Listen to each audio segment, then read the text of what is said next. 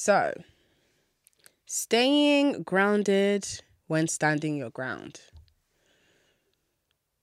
I'm very excited to talk about this because I think a lot of women just don't know what to do when they're in a situation where they have to stand their ground. And situations that involve you standing your ground is things like ignoring him back. Yes, ignoring him back when he's ignoring you, or recognizing that even though things are in what would be considered a nice place, this is not going to work for you and you have to trust in that fact. Or even if you're arguing with him and he's trying to gaslight you, like you need to stand your ground. So I think one of the main situations that have involved me having to learn to stand my ground, and I've gotten quite good at this from being in so many situations like this because you know what? It doesn't matter how evolved, beautiful, or healed you are, men are always going to try you because they need to test where the boundaries are. And the reason they need to test where the boundaries are is because they want to see if what they're used to getting away with will work with you. It's never personal.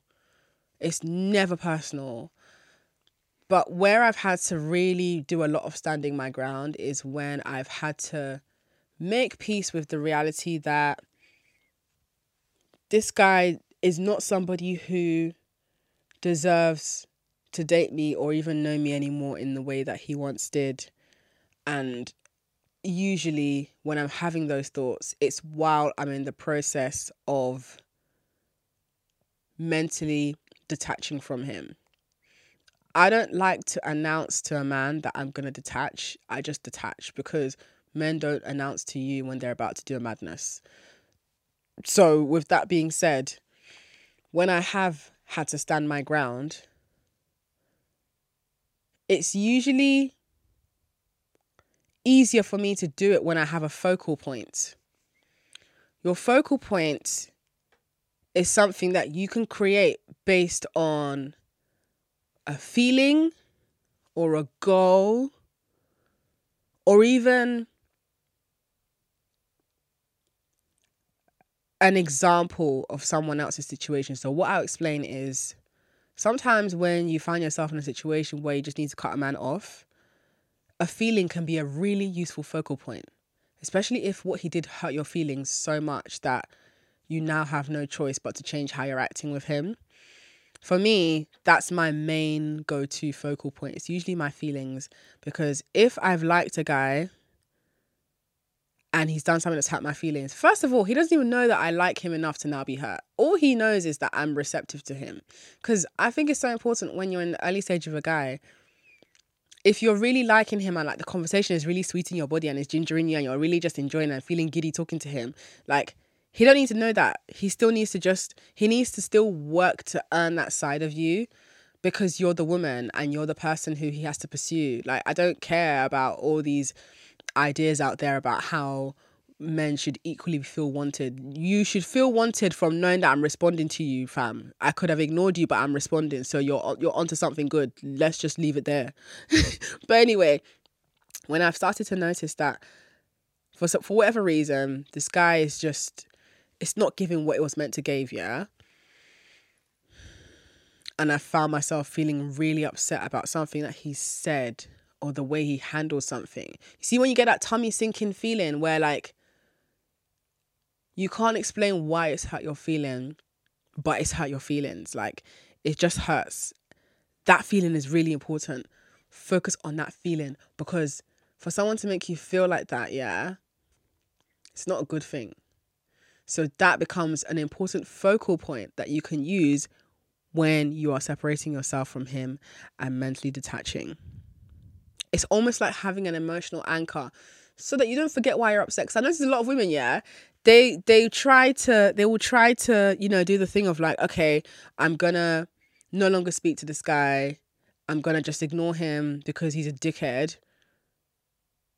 And then because they're either horny or they're not used to standing their ground or they're feeling a bit like distracted they forget they just forget what they were upset about and then they just cave in and start giving him all the excited, giddy energy they were giving him before. And it's like, girl. And this usually happens after you've accepted a guy's apology as well. There's something interesting, yeah, about the dynamic that's created after a guy has profusely apologized and like his apology is actually sincere this time. Like you could tell that he's panini pressed. Like he's actually really desperate to have your forgiveness. Yeah. In that moment, you hold a lot of power. Like the mistake that I've made, and this wasn't even that long ago that I made the mistake. I want to say the mistake was like a year, a year plus ago. Yeah. The mistake that I made was there was this guy. there was this guy who we dated and I want to say it was actually a really fun. It was a really really fun dating experience. Like it, dating him was fun. Things didn't get awful till the end. I say awful. I mean, it wasn't that bad in hindsight looking at it now. Things were really fun with dating him. He was he was the kind of guy that like I'm glad that I've gotten that out of my system cuz I feel like when you are in your 20s you need to do all the things. You need to date a broke guy so you can see why you shouldn't date broke men. You need to date a good looking guy who can't do anything for you so you can see why there's no point in dating a good looking guy who can't do anything for you. You need to date a good looking guy who can do some things for you but can't do all the things that you need. So then you realize why it's important to have standards and you should be really sure of what you want. You need to also date a guy who is popular to some degree, whether he's like, I don't know, not necessarily famous, but you know, date the popular guy so you can see why it's important for you to be the star of the show. Because when you date a popular guy, you got to compete with him.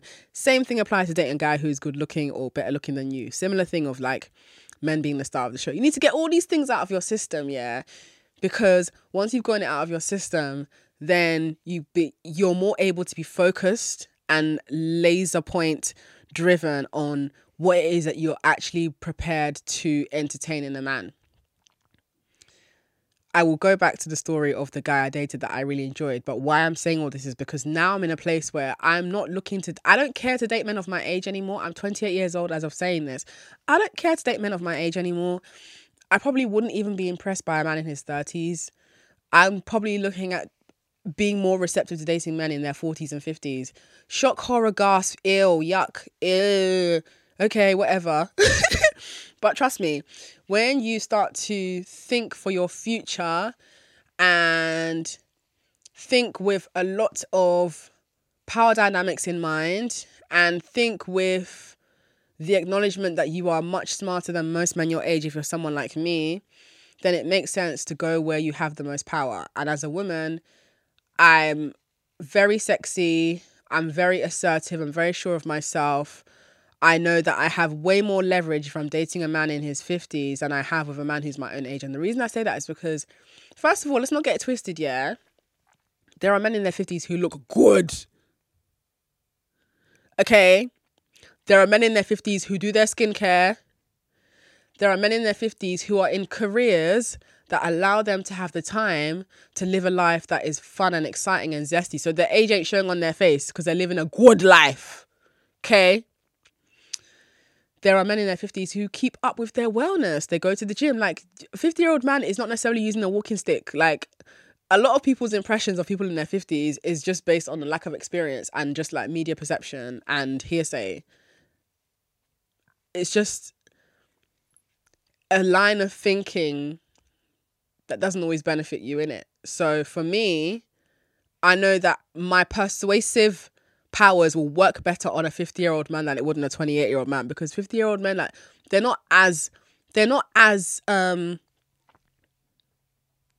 they're not as pressed about trying to compete with you because they've they've also done the thing that I said that young women should do where date the date the good looking guy date all the people that you you know are ooh over these 50 year old men have also done the th- like the 50 year old men I'm talking about they've dated the hot girl they've dated women that are younger than me they've dated women of my age they've done all the things they want to do so now they have a more grounded outlook on life.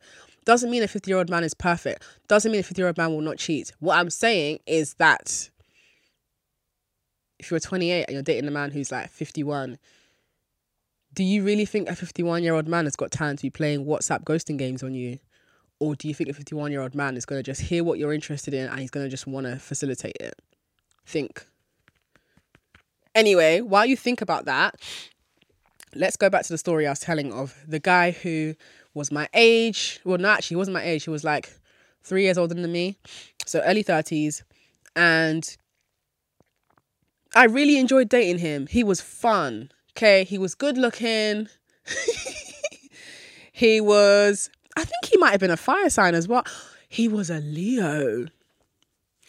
I enjoyed dating a Leo because if you've heard my Men of the Zodiac episode, where I discussed men across all the star signs, when I touched on describing Leo, one of the things that I said about Leo men is that they love to be with like a good looking woman because Leo men have a reputation for like grooming themselves and wanting to look good. Like Leo men want to look good, they want to be seen, and they want to be seen with someone that looks good because then it makes them look good together.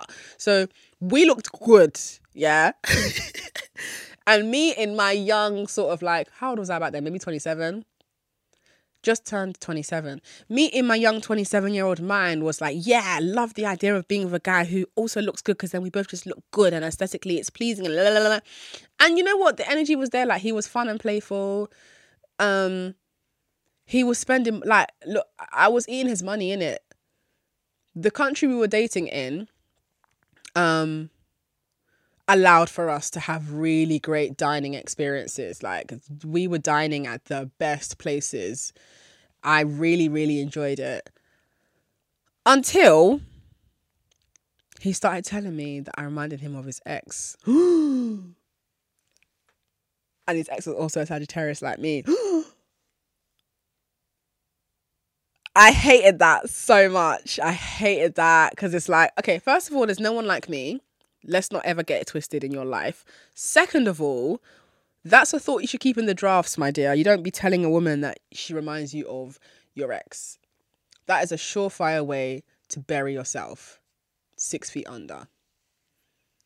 Because you're now putting the thought in her mind that you're only dating her because you want to feel a semblance of what it was like to be with your ex. Even if that's not the case, it feels like it's the case. And now I'm turned off and now I feel paranoid and now I can't enjoy being with you anymore. And now the energy has changed and now I find myself needing reassurance. And I don't like that because now you've triggered my anxious attachment, so I'm going to have to go. And surprise, surprise, when you are somebody who has anxious attachment, even if you have secure, healthy attachment, you can have a secondary attachment style that's usually activated by somebody who provokes it in it. I would consider myself someone that has healthy attachment. Like I'm pretty grounded. Like I can tell when something isn't working and I'll respectfully dip in it. Like I know when to disengage from a man. I also feel okay with allowing myself to enjoy things while they're going well with a guy.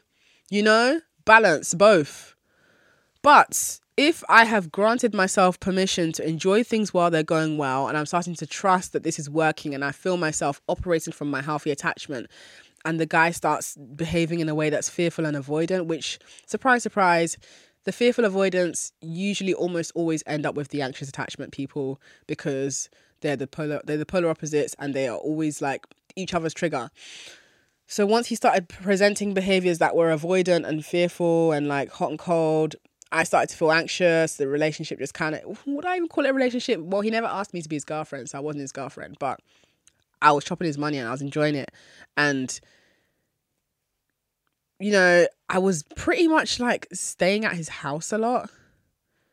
But because we were in another country, it felt fine. It felt fun. Like it was, it was genuinely great until that whole comparing me to the ex girlfriend thing, then I realized from what he told me that he's still not over her. And then I was like, okay, well, I don't like this. And then when I started to express behaviors that gave the impression that I need more reassurance from him, he became more distant. So that's how that's how that ended. And I was really upset by that.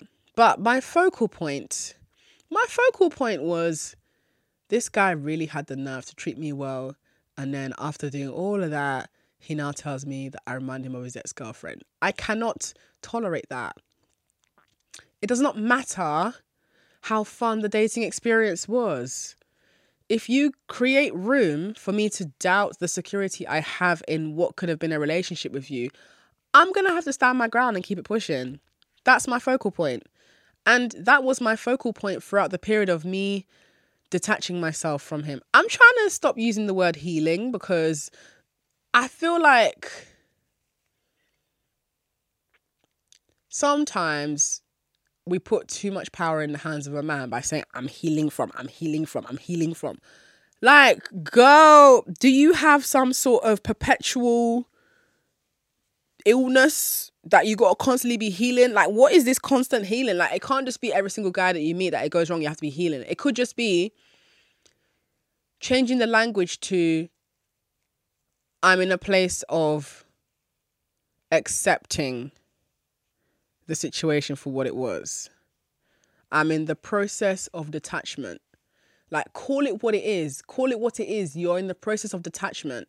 Because when you identify it as the process of detachment, that language is important versus I'm healing. Because I'm healing, when you think about someone that's healing, they were badly wounded, it? Like, when you think of a physical wound that someone needs to heal from, you're told that you you can't go to work for a number of days or weeks because you don't want to aggravate the wound or the illness. You have sympathy and pity from those around you because you're obviously in a place where you are in pain and you are disadvantaged due to this injury. You are feeling sorry for yourself because you're having to recap. Like the healing just sounds like a mad thing happened. Like it just sounds like this person has bulldozed you even if you feel bulldozed, part of getting your power back is like taking full control of your story again. That means taking control of the language you use to describe the state you're in. So, if you are coming out of a relationship where you were really attached and you were hurt, take ownership of how you describe the situation that you're in so instead of being like, oh, I'm healing from this two week situation ship, you can instead say, I am in a process of detaching from a two week situation ship. Because when you call it what it is, you're reminding yourself that your responsibility right now is to detach. Because healing just sounds like when you're healing, right? There's a lot of back and forth in healing. Like sometimes you go back and lick your wound, you go back and cry over it. Because if you're healing from a physical wound, yeah, sometimes that, that wound actually hurts. So you might have to take a painkiller. If you don't have painkiller, you might have to cry. Like healing sounds like a very intensive, consuming place to be, as opposed to I'm in a process of detachment. Because when you're in a process of detachment, it doesn't change the fact that there might still be times when you'll cry.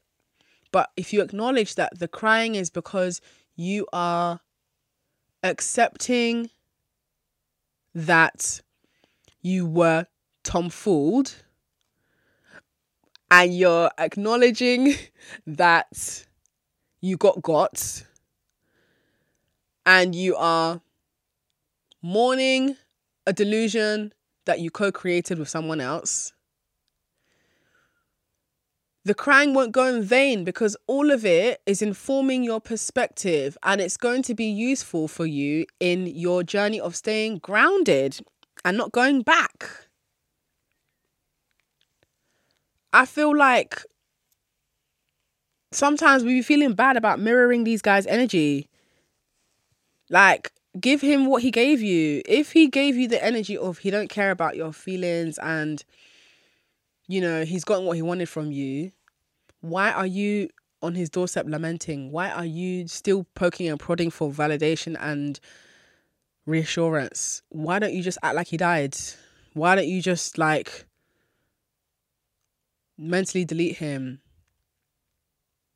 because the mental deletion process fam let's say yeah you are deleting 21 gigabytes worth of data from your computer that is physically going to take time like if you use a macbook you'll see the bar the bar of progress showing you an approximation that it will probably take 15 minutes to delete all these files like it takes time it takes time. If you translate that 15 minutes of computer time into human time, maybe it might take you, I don't know, like five weeks, two months to really see through this entire process of deleting that man from your body and your mind.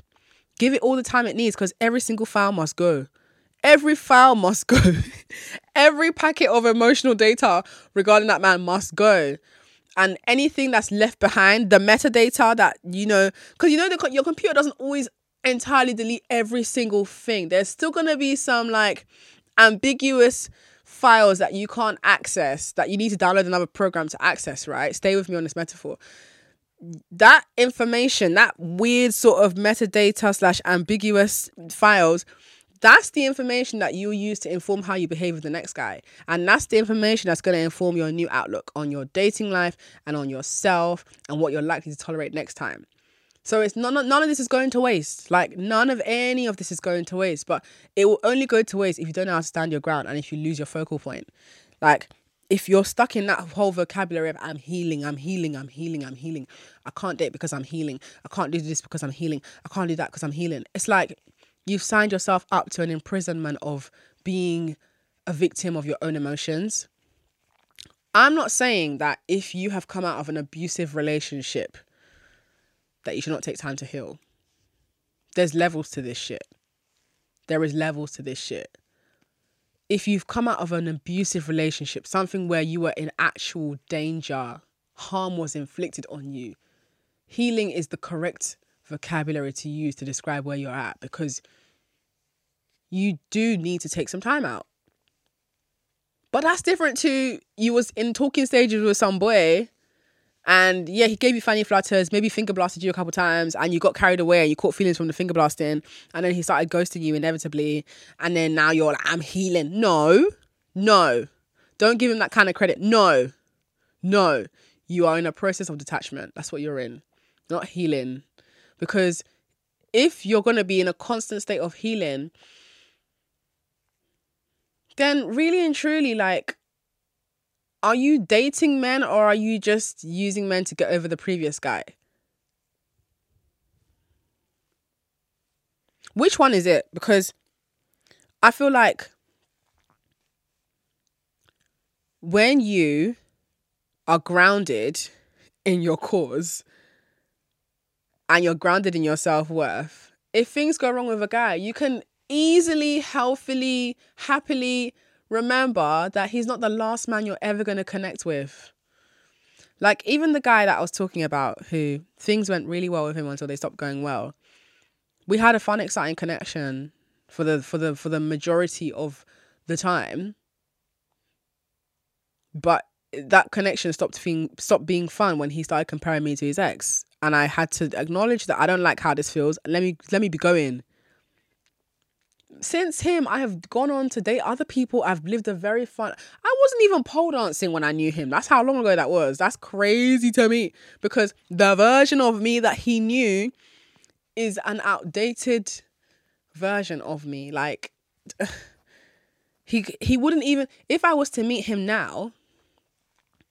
Actually, let me think about this. If I was to meet him now, with the knowledge of self I have and the zesty life that I'm living and enjoying, would I still resonate with him? Probably, I probably still would have spent his money, but I don't think I would have been as emotionally serious about him as I was. Because I probably would have been dating other guys at the same time. And I probably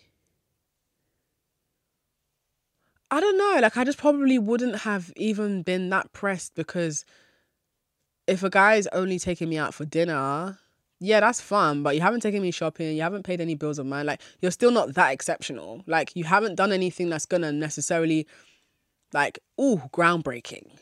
You know, like I'm already doing all of those things for myself it's fun and nice to go out on a nice dinner with someone and have a fun, cute, sexy chin wag, but it's not doing anything like exceptional enough for me to give this person like a huge portion of real estate in my mind and in my life.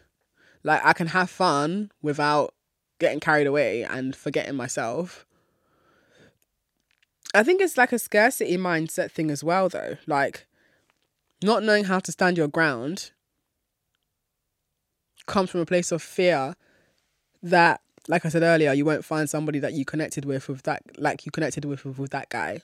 God, English. it's the scarcity mindset thing. Like if you're scared that you're not going to be finding any people to connect with, that that fear is like people can detect that fear in you. Men can detect that fear in how you interact with them.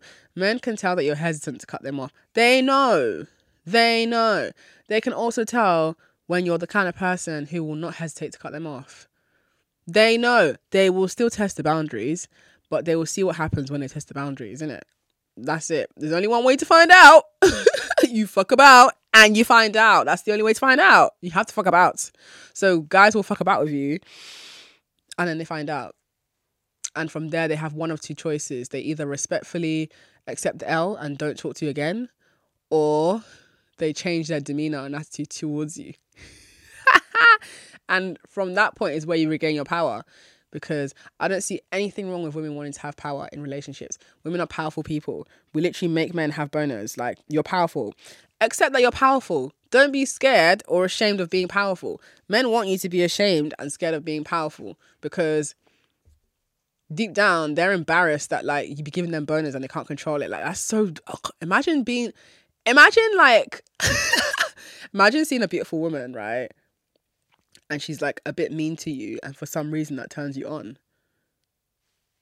Like, how do you, as a man, like, how do you even, how do you hide that? That's why men are in such conflict with themselves they're trying to hide their feelings. Are those the people that you want to just be like giving all your self esteem away to? Are those people you just want to be like willy nilly laying around with? You don't want to. You don't want to lay up with somebody who's gonna lift you up. You want to just lay up with people that just want to roll on the floor with you and lower your self esteem so they can get you on a discount. Sounds sounds whack to me. Sounds whack to me. And I feel like as a woman, you need to be vengeful.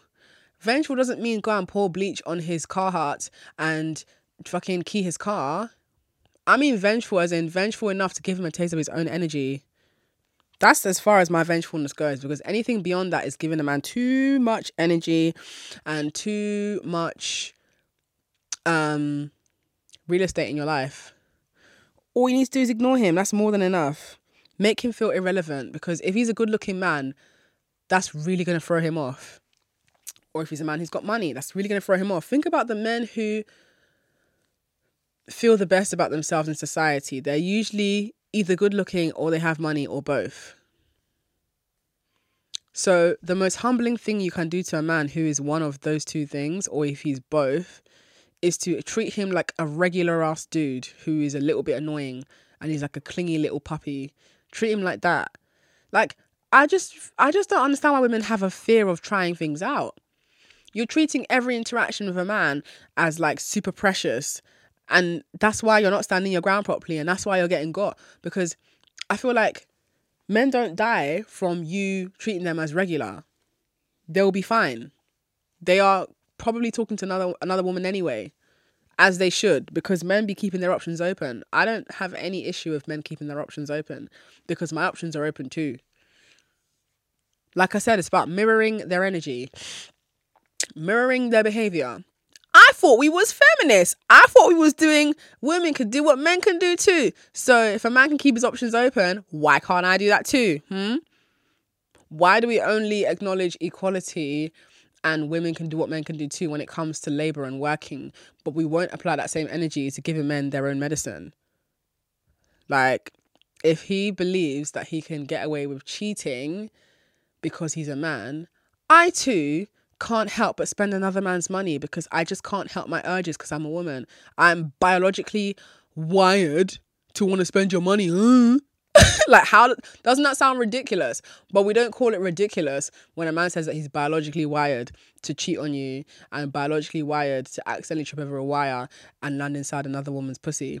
We call that biological wiring. So that's why we just all this reclaim all this bullshit just because nothing makes sense anymore anyway.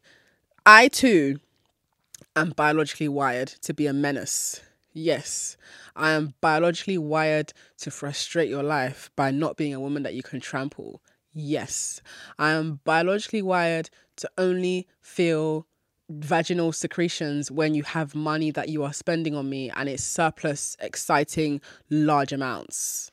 Yes, and men hate that shit. Men want to know what turns you on until you say money. Have you noticed that?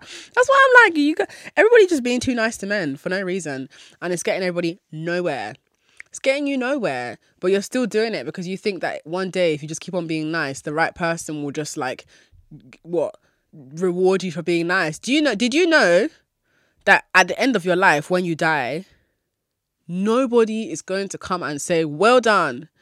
For being a stupid fool idiot pushover that was kind to people who were not kind to you, especially men who were taking advantage of you. Well done. You get the biggest kind person sticker. And here's your certificate of kindness. You don't get that end of your life. You don't. Usually, if you're conscious enough at the end of your life to, to see and review the years that came before you, you'll be feeling hella resentful that you was Boo Boo the Fool for multiple decades you still have time. This shit is all still very redeemable. If you are still alive, it is still redeemable. I don't care if you're listening to this and you're 40, because I've met 40 year old women who are on my mental mood board of women I aspire to be like when I get to that age. I know 40 year old women who pole dance. I know 40 year old women who be dating multiple guys who are all treating her really well. I know 40 year old women who don't pay a single bill, not because they can't, but because they don't want to. And if that man or those men disappear into thin air, she's still good. She's still set good. I know women who are doing that. And that is what I I don't even feel like I have to aspire because I feel like that's just going to be a natural outcome of my line of thinking and the decisions that I'm making now at 28 years old. I'm on that course already. So it's not even about aspiring, it's just like one, once I get to that age, that's already going to be my life. I already know. Because that's how I am and that's how I think and that's what I surround myself with. I don't like to surround myself too much with women who are like who feel sorry for themselves and who are easily swooned and like taken advantage of by men um, and it's not to say that like I think I'm better than them. That's not what I'm saying at all. What I'm saying is that I try to not expose myself to that too much because it's kind of polluting my um, ecosystem that I've created for myself. Listen, someone listening to that might think that sounds mean, but you have to understand that an ecosystem thrives when all the conditions that allow it to exist are in harmony. So you need to really nurture your ecosystem, whether that's your emotional ecosystem, whether that's your psychological ecosystem. If you are ingesting media that makes you feel less about yourself, you're polluting that ecosystem. If you are laying with or entertaining men who make you feel less about yourself, you're polluting your emotional ecosystem. And when your emotional ecosystem is polluted, things are not in harmony anymore. So your your decisions are no longer beneficial for you in the way that they should be. Your line of thinking has now been warped. That's affecting your money. A woman cannot live without money. That is affecting your career, your future. Your future matters. You need to be thinking for your future. You need to think about what do you want your life to look like in 10 years' time? Because you see how I was describing the 40 year old women who I know who pole dance and they're living their best life and they're spending men's money and they're saving their own and doing what the fuck they want when I see those women, I think, what can I do now at age 28 to put myself on that course of trajectory? I don't have to make big, massive, crazy decisions. It's just about being more selfish with my time and making sure that I'm surrounding myself with more women who think like that and not letting myself forget who I am because when we're discussing the theme of having a focal point when you're upset with a guy or having a focal point in dating, don't forget that the most important focal point is that you are the star of the show and you're the goddess in this relationship with a man. You are the focal point. You exist and he serves. In dominatrix land, that is that is the outlook. You exist, he serves. You don't have to be a dominatrix to still to still live that to some degree. You exist, he adores you. You're the woman. If he's not adoring you, leave that situation. Someone else will adore you. It's a matter of time. I've experienced this even in Dominatrix La La Land, where 20 subs will not want to give me money to whip them, but one sub will you might they will come to you and be like, "Oh goddess, can you please punish me?" And you say, "Well, I'm only accepting a tribute first. Most of them are broke or they haven't come with cash. Then I'm not whipping you in it. But one of them will come up to me and say, Goddess, I would like to be punished. And I'll say, Well, I'm only accepting a tribute before you do that. And he'll give me cash. And there you go. It doesn't mean that you're not worth it. It just means they don't have what you need. So until you see what you need, you don't give them anything. And that's how you use the process process of elimination to get what you want. And that's also known as having standards. We overcomplicate things when we're scared because in overcomplicating it, you get to procrastinate and tell yourself these are all the reasons why you can't do it. When actually, if you simplify it, you can actually get shit done much sooner because when you simplify it and acknowledge it for what it is, you can act on that acknowledgement and you get quicker results. Even if that quicker result is you just having better self esteem, a better sense of self, and a higher confidence in knowing that you will get the life you deserve as long as you keep saying no to what you don't want. The end.